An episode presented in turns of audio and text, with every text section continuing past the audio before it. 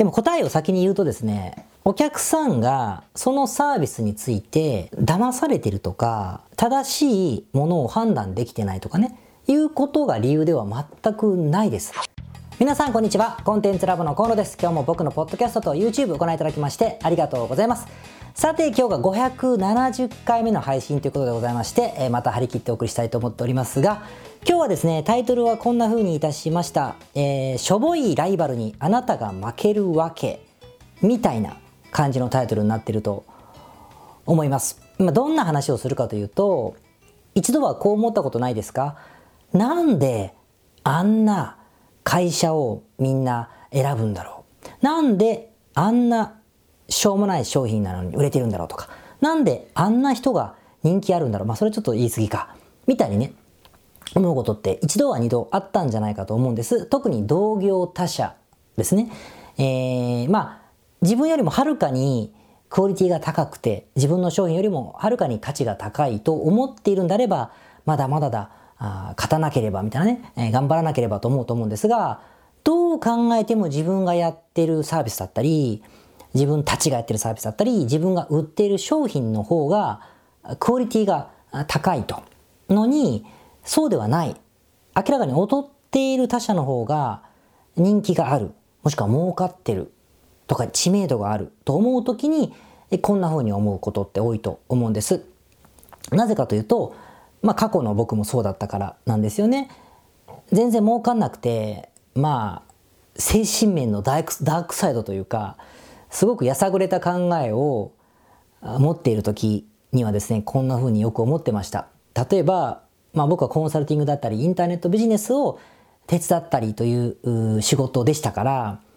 たくさんいるわけです。ライバルというか、まあ向こうは僕のこと知らないけど、いろんな同業者がいて、その中でも、なんで、もう、あいつらぐらいの言い方しましたね。なんでこいつぐらいの感じで、こんなしょっぼいものが人気あるんだろうか。俺の方が全然すごいじゃんっていうか、僕の方が全然誠実にお客様に対応するし、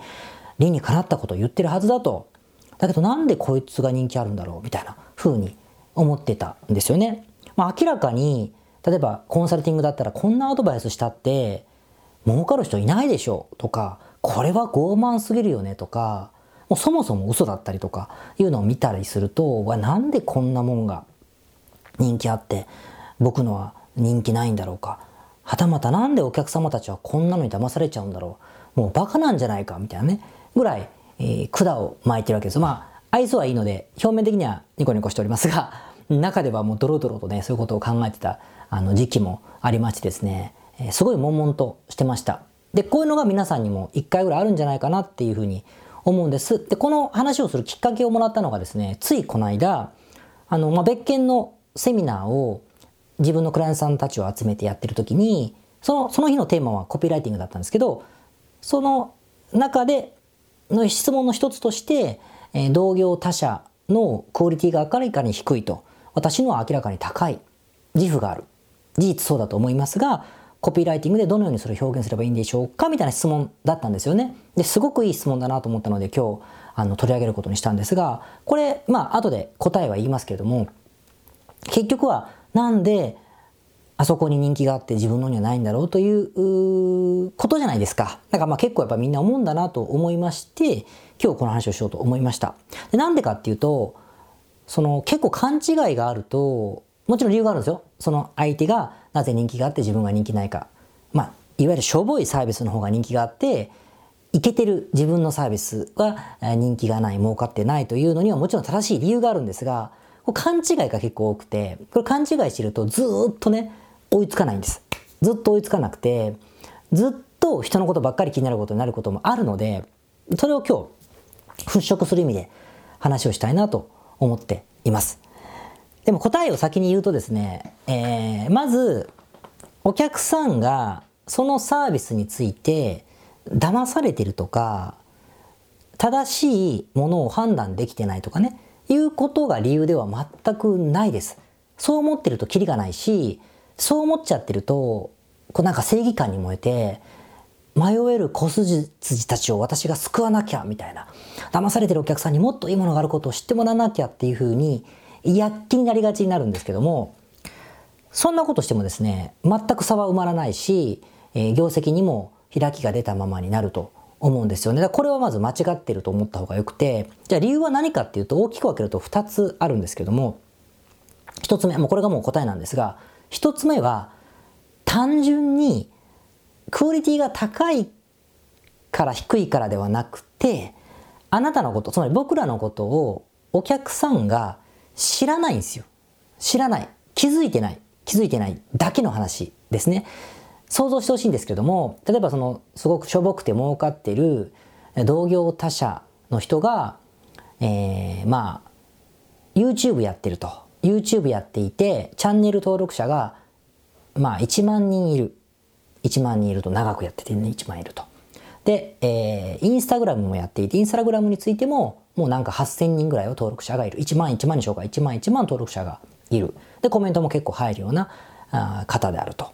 で、広告費についても、毎月どうしましょう。まあ、60万使ってるとしましょう。ここ60万使って見込み客を集めたりとかってことで、Facebook も Google も30万ずつとか使っているとします。一方であなた、僕らが、その人のサービスが例えばすごくしょぼいんだけどそういうことやっている。けども、我々のサービスについては YouTube をやってるかもしれないけれども登録者が500とか1000とか2000でもいいやぐらい。インスタグラムについても1000、2000ぐらいおろちょろしている状況であると。まあ、コメントもそんな別につくわけない。つかないですよね。それだとね。つかない感じになってて。コメントの数はどうでもいいんだけど、なってて。で、広告に至っては、やってないとかね。やってんやってても、なんか6万ぐらい。Google3 万、Facebook3 万みたいなぐらいの広告の予算をつけてるとするとですよ、6万円と60万の差なので10倍露出に差が単純に出るじゃないですか。出る。目にする瞬間が6倍、60倍違うんですよね。6、6倍違う、60倍、10倍違う、10倍違う。で登録者、ソーシャルメディアの登録者に至っては、まあ同じように差が出るから、目にすることがないじゃないですか。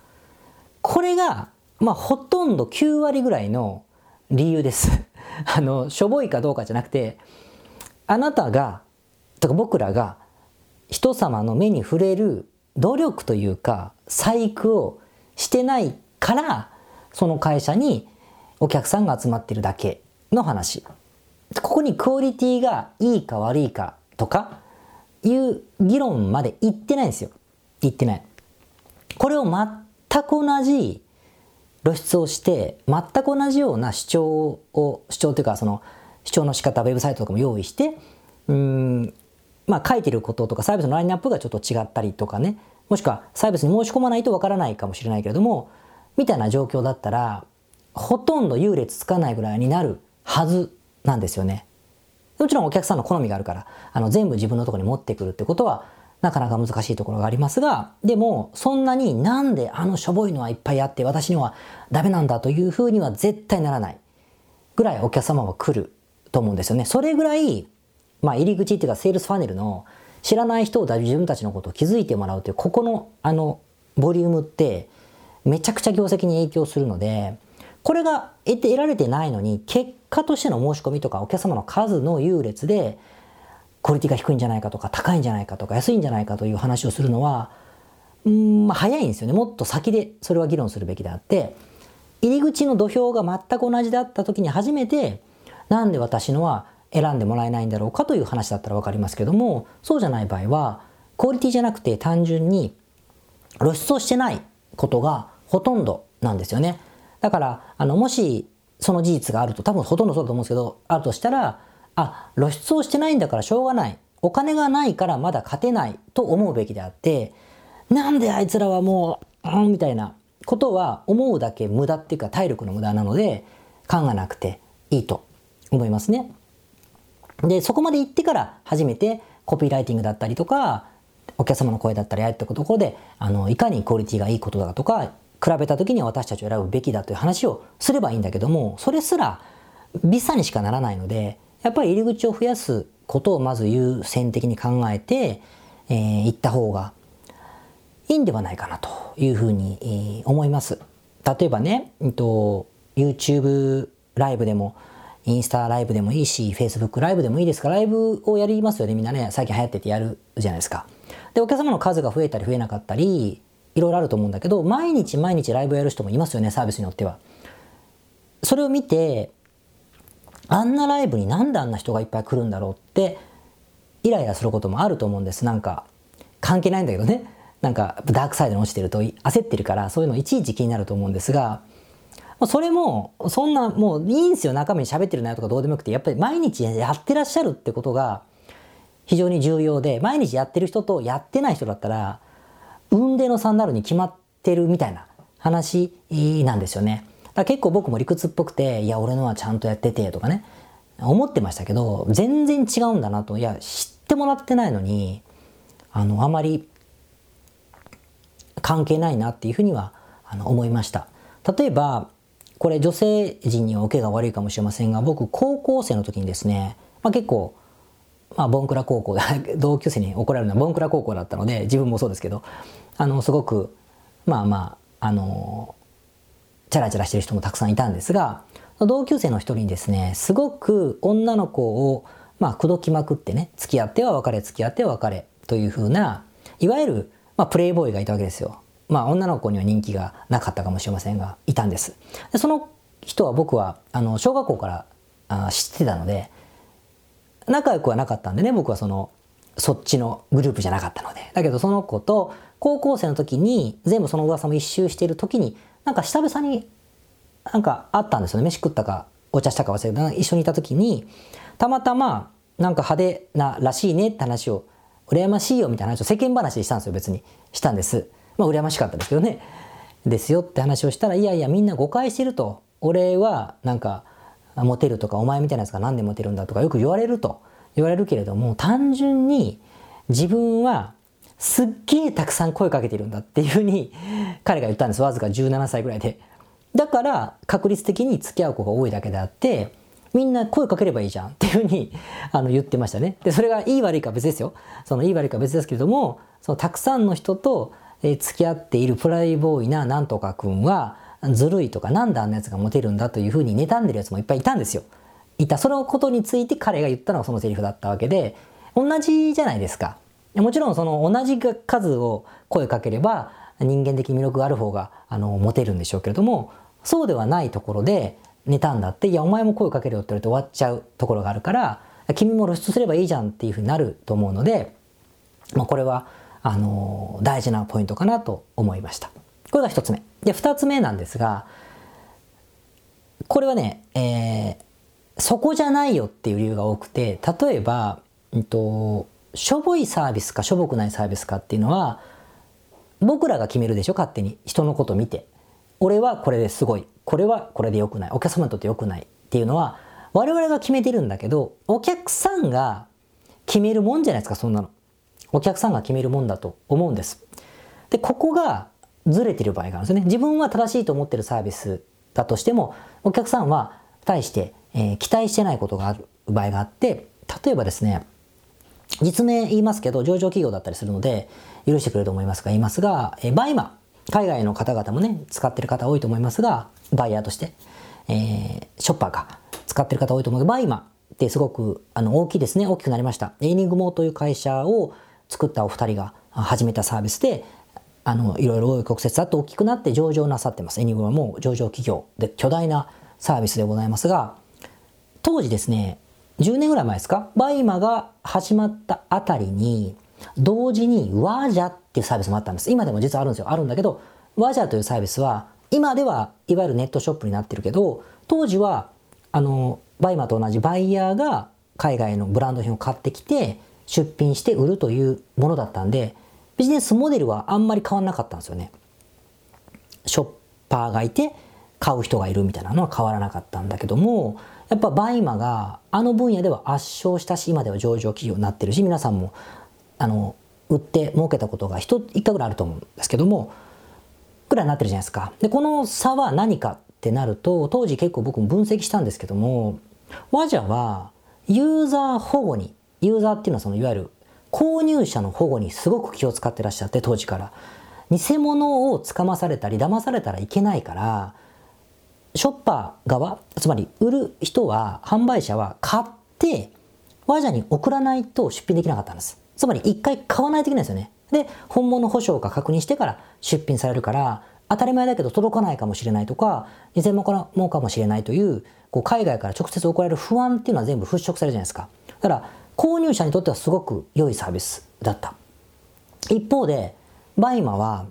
あの、当時はですよ、当時は、今は違うけど、当時は、偽物かどうかって議論ってあんまり触れてなくて、しかも在庫がなくても出品してよかったんです。今はもうルール上いいですけども、当時は暗黙の了解だったのかな。あの、買ってこなくてよかったんです。店にあることが分かれば、このバッグですっていうふうに出品してよかったんですよ。その出品する写真が、著作権違反かどうかということもあんまり触れてなくて、だからみんな、まあぶっちゃけやってたでしょうね。どっかからね、海外のメーカーのサイトから持ってきたりしてる人もいたと思います。けどまあ、そんな風にやってた。ということは、購入者にとっては偽物かどうかとか、この在庫があるんだろうかというリスクを負うんですよ。だけど、出品者はノーリスクだから、いくらでも商品を増やせたわけですよね。つまり、バイマにとってのお客様は、えっ、ー、と、パーソナルショッパーであって、ワジャにとってのお客様は購入者であったんだろうと想像できるわけですね。ってなった時に、当然ワジャサイドから見れば僕がもし社員だったら、あんな偽物つかませるような危ないサービスって言ってたと思います。でも人気あるからなんだよみたいな風に思っていたと思うんですけども、でもお客さんにとってはそんなことをして確実に本物だという保証の代わりにエントリーが少なくて世界各国の安いものを安く登録してくださる方が増えないことの方が不便なのでユーザーがそこまで増えない。一方で、えっ、ー、と、バイマの方は出品する人にとってリスクが低いから、たくさん数が増やせることがあったことによって購入者は選び放題みたいなことになるからこそ、こっちの方が便利である、価値があると思ったからこそ大きくなったというふうに、まあ、結果が述べてるっていうかね、当時そこまで分析あのしてるって言ったら後付けになるので言いませんが、ってことじゃないですか。みたいに、そこじゃないよねって、このしょぼいと思ってることは実はしょぼいことじゃない。大事なことだったりとかすることがあるんですよ。だからまあ残りの9割は露出してないことで負けてるんですけど、残りの1割はですね、あなたが思っている正義というか正しい価値、価値っていうのはお客さんが求めているものじゃない。あなたがしょぼいと思ってる会社が提供しているまた別のサービスの方がお客様はあの価値があると思っている場合もあると。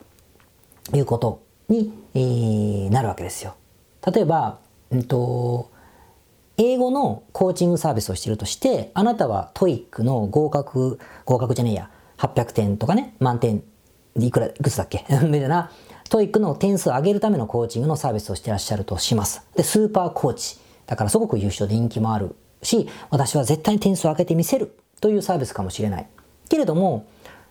一方でライバルはなんか TOEICの点数も怪しいような適当なコーチの人がいっぱいいるように見えるからあんなの申し込んだって TOEICの点上がらないわよと思っているっていうのまさにそうじゃないですかでも人気あると露出もしてるとしましょうかでも露出が同じしても同じにしてもなんか対抗できないとした時には残りの1割価値がお客さんの価値観がこう違ってあなただと1人しかいないから回答するのもすげえ待たされたりとかえー、順番間違ったりとかすると、しかも気軽に質問すると、それぐらい自分で調べなさいと怒られたりする。みたいなね。スパルタ、スパルタあると。でも一方こっちは優しくて、まあ勉強できない人にもこう優しく説明してあげて、答えたらすぐ返ってくると。あの、コーチがいっぱいいるから。サポートもしっかりしてて。で、えー、あなたの言う通りやれば TOEICが例えば300点ぐらいの人が700点ぐらいにガッと上がる。けれども、こっちは300点ぐらいの人が400点ぐらいにならないこともある。けれども、それでいいんだって思ってたら、めんどくせえこのサービスって思うだけじゃないですか、お客さんは。ってみたいなことがあるよってことなんです。だから、正しく自分が押し付ける価値観ではなくて、お客さんがどこのポイントをすごく大事にしてるかってことは、あのー、まあ、知っとかないと、なんであんなしょぼいサービスって思うこともあるし、もちろん自分が正しいと思うことをしないとテンション上がらないと思うので、そんなことするな、お客さんに迎合する、しろっていうことじゃないんですけど、迎合しないなら、あ、お客さんはこっちの方が好きなお客さんの方が多いのねっって思わなくちゃいけなくて、なんであんなしょぼいサービスがと思うのはやっぱ筋が違うという話にも、まあ、なりがちだなと思う。これが二つ目の理由ですかね。なんでいずれにせよ、あの、他者を気にしながら、忌々しく思うことほど、すげえ無駄な時間はもうとにかくないので、今の二つの理由だけでも、結局気にするなって話をしてるに等しいじゃないですか。だから結局自分のことをやるべきことをやっていく。露出を増やすとか、コンバージョンを上げるとか、ね、啓蒙、メルマガ啓蒙するとか、まあ、お客様を声集めるとかいろいろありますけれども、そんな風に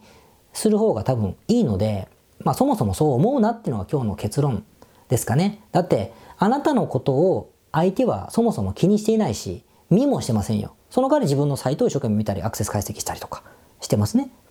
新しいサービス考えたりとか。あなたは自分のサイトを見もせずに、自分のアクセスアップのことをやりもせずに他者のことばっかり気にしてるということになった時に、まあ勝てるわけないという話があってですね。まあ、結構僕も本当、今でもなるんでしょうね、たまにね。業績悪くなっちゃったりすると、こう、そうななりそうな弱い自分が嫌になりますが、あの、なるのでですね、まあ、ここは気にせず、あの、愚者は他者を気にし賢者は自分の、まあ、振る舞いを気にすると、まあ、誰かが言ったことにしましょう。ということで、えー、目の前のことをコツコツと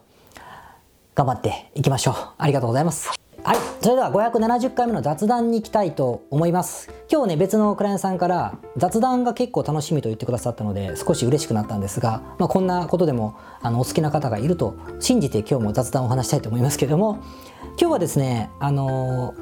好きなものを買おうという話をしたいと思っててまあ商売してるとね浪費はあまり良くないとは思うんですがとは言っても何かを買って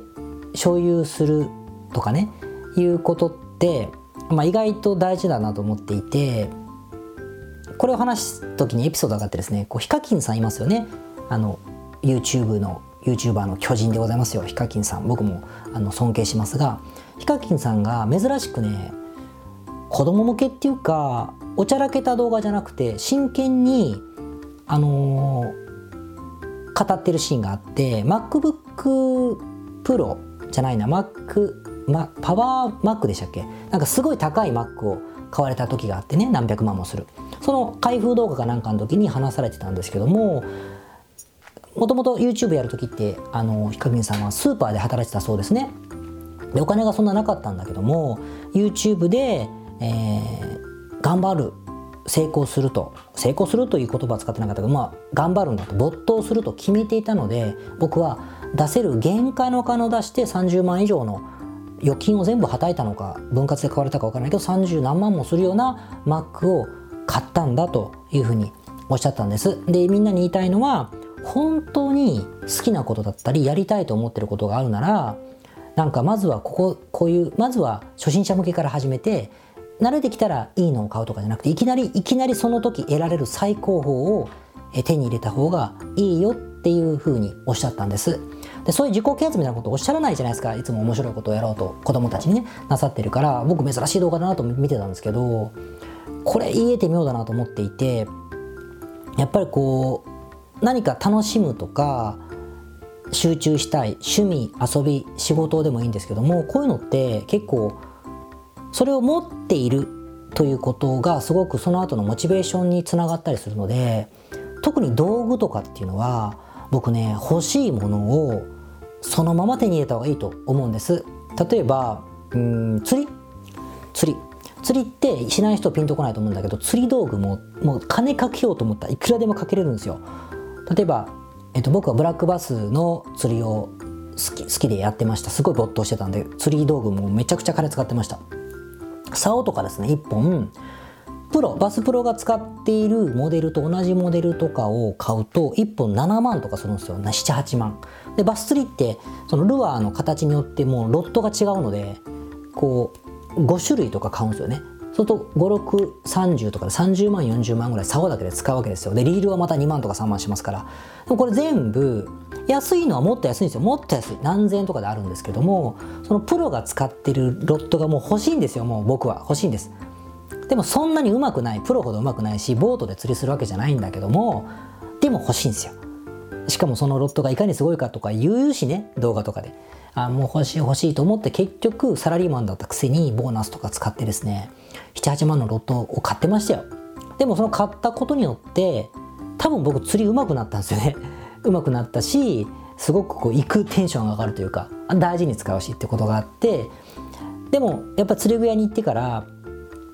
プロショップとかに行くとねそれもあるし初心者みたいなのがあるんですよ。でそれを見た時に僕とかじゃあんまり上手じゃないんですけどまだ早いですかね？って店員さんのお兄ちゃんに聞いたんですよ。ビビって。そしたらそのお兄ちゃんが「いや早いとかあの使いたいのは使うのが一番っすよ」って「使いたいの使うのが一番っすよ」っつって言っててですね「あそうですか」つって買ったのを覚えててですね。あれが本当にあのそのままの言葉だなとあの思いましたね。あとねあのオートバイ。オートバイも今僕のすごく仲いい友達があの年取ってから免許取りに行ってるんですが彼が新しいバイクを買うにあたっての会話をしてる時にねバイク屋さんのお兄ちゃんにいろいろ聞くとですねやっぱりバイクって年取ってからやっぱ乗ると特に危ないじゃないですか。だから初心者が例えばこけにくいバイクだったりこけても大丈夫なバイクだったりなんかあんまり速すぎない遅すぎないとかなんか足が届く届かないとかっていろいろ重くない軽いとか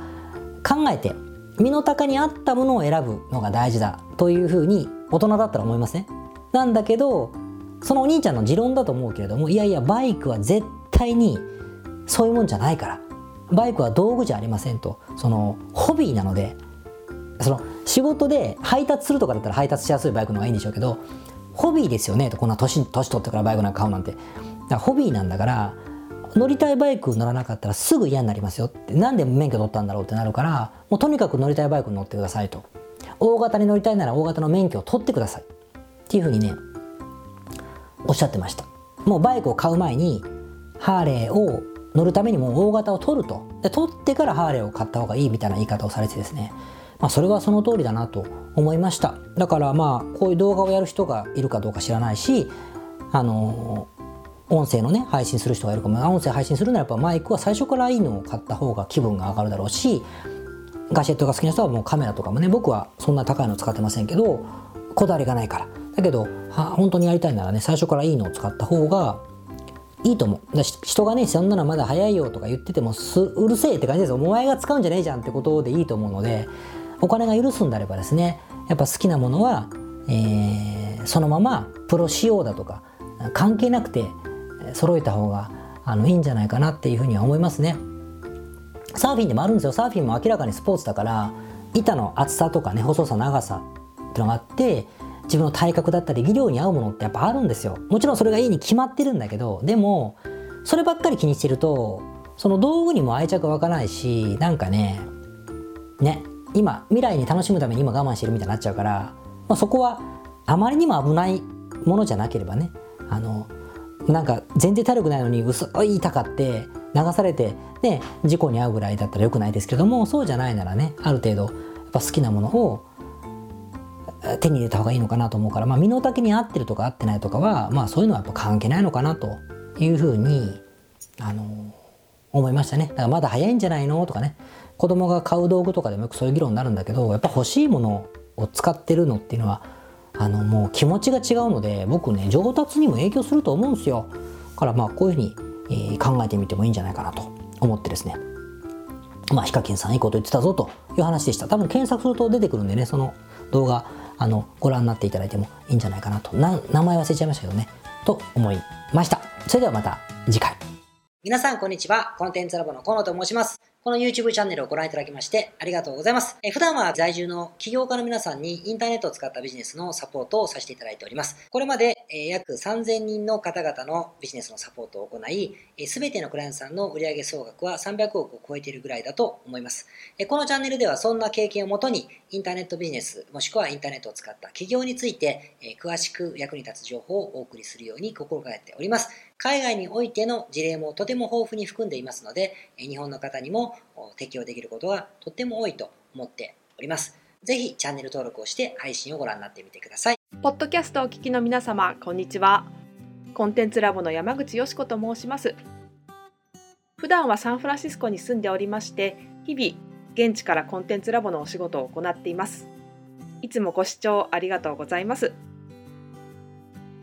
いつも聞いてくださっている海外在住の方、日本在住の方起業して制約のない自由なライフスタイルを実現したいと思っていませんか？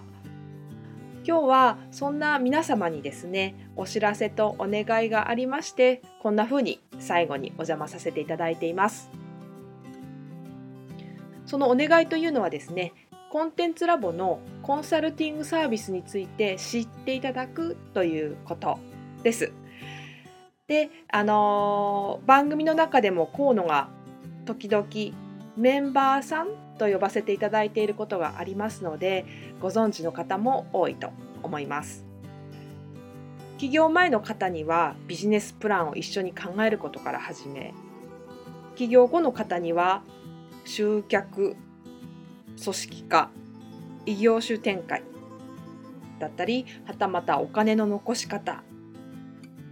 とかそして望むライフスタイルの実現というところまでですね。メールやオンライン通話でのコンサルティングのほかに学べる仕組みとしてあの定期的に私たちの方からコンサルティングを受けていただいているメンバーさん用に教材をあのお配りしたりですね。あと世界各地にお住まいの起業してビジネスの広がりを目指す日本人の方同士とつながれる仕組みを取り入れたりといったコンサルティングやコミュニティ参加が全て入ったサービスになっております。私たちのクライアントさんは7割が海外在住者在住者さんでですね。3割が日本にお住まいの方です。これから起業したい方すでに起業している方あとはあの起業して少し時間が経ってもうあの成長期に入られている方皆さんそれぞれあのビジネスのステージはそれぞれですけれどもとても刺激的にご一緒させていただいています。でよく聞かれるのですけれども海外在住ということにかかわらずですね私どもでは日本にお住まいでビジネスを展開している方とかあの起業計画されている方にも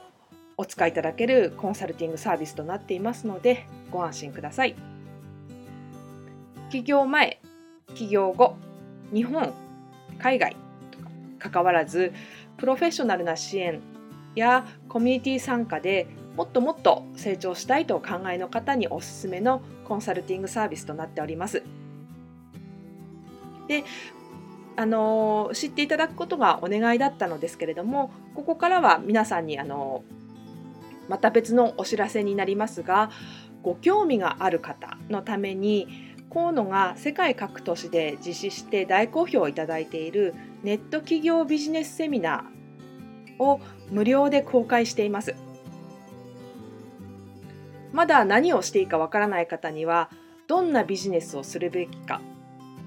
すでに何かを始めている方のためにはどのようにビジネスを成長させるのかといったような濃い内容をですね4時間以上でとても詳しくお話ししています。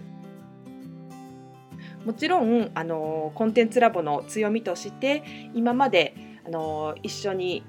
サポートして大きくなってきた実際起業されている方たちの生の声も聞けてしまう貴重なものになっています。そしてさらに特別に今回取り下ろした「How to」というものを含めた実践編のセミナーも特別にご覧いただけるようになっております。ネットショップを始めてみたいとかサービス業をしてみたいコンサルティングやコーチング業をやってみたい自分の持っている情報を売ってみたいなどですね全てカバーしている動画セミナーになっています。で先ほども申したように視聴は無料となっておりますので今すぐこのメールの中にある概要のリンクをクリックいただくか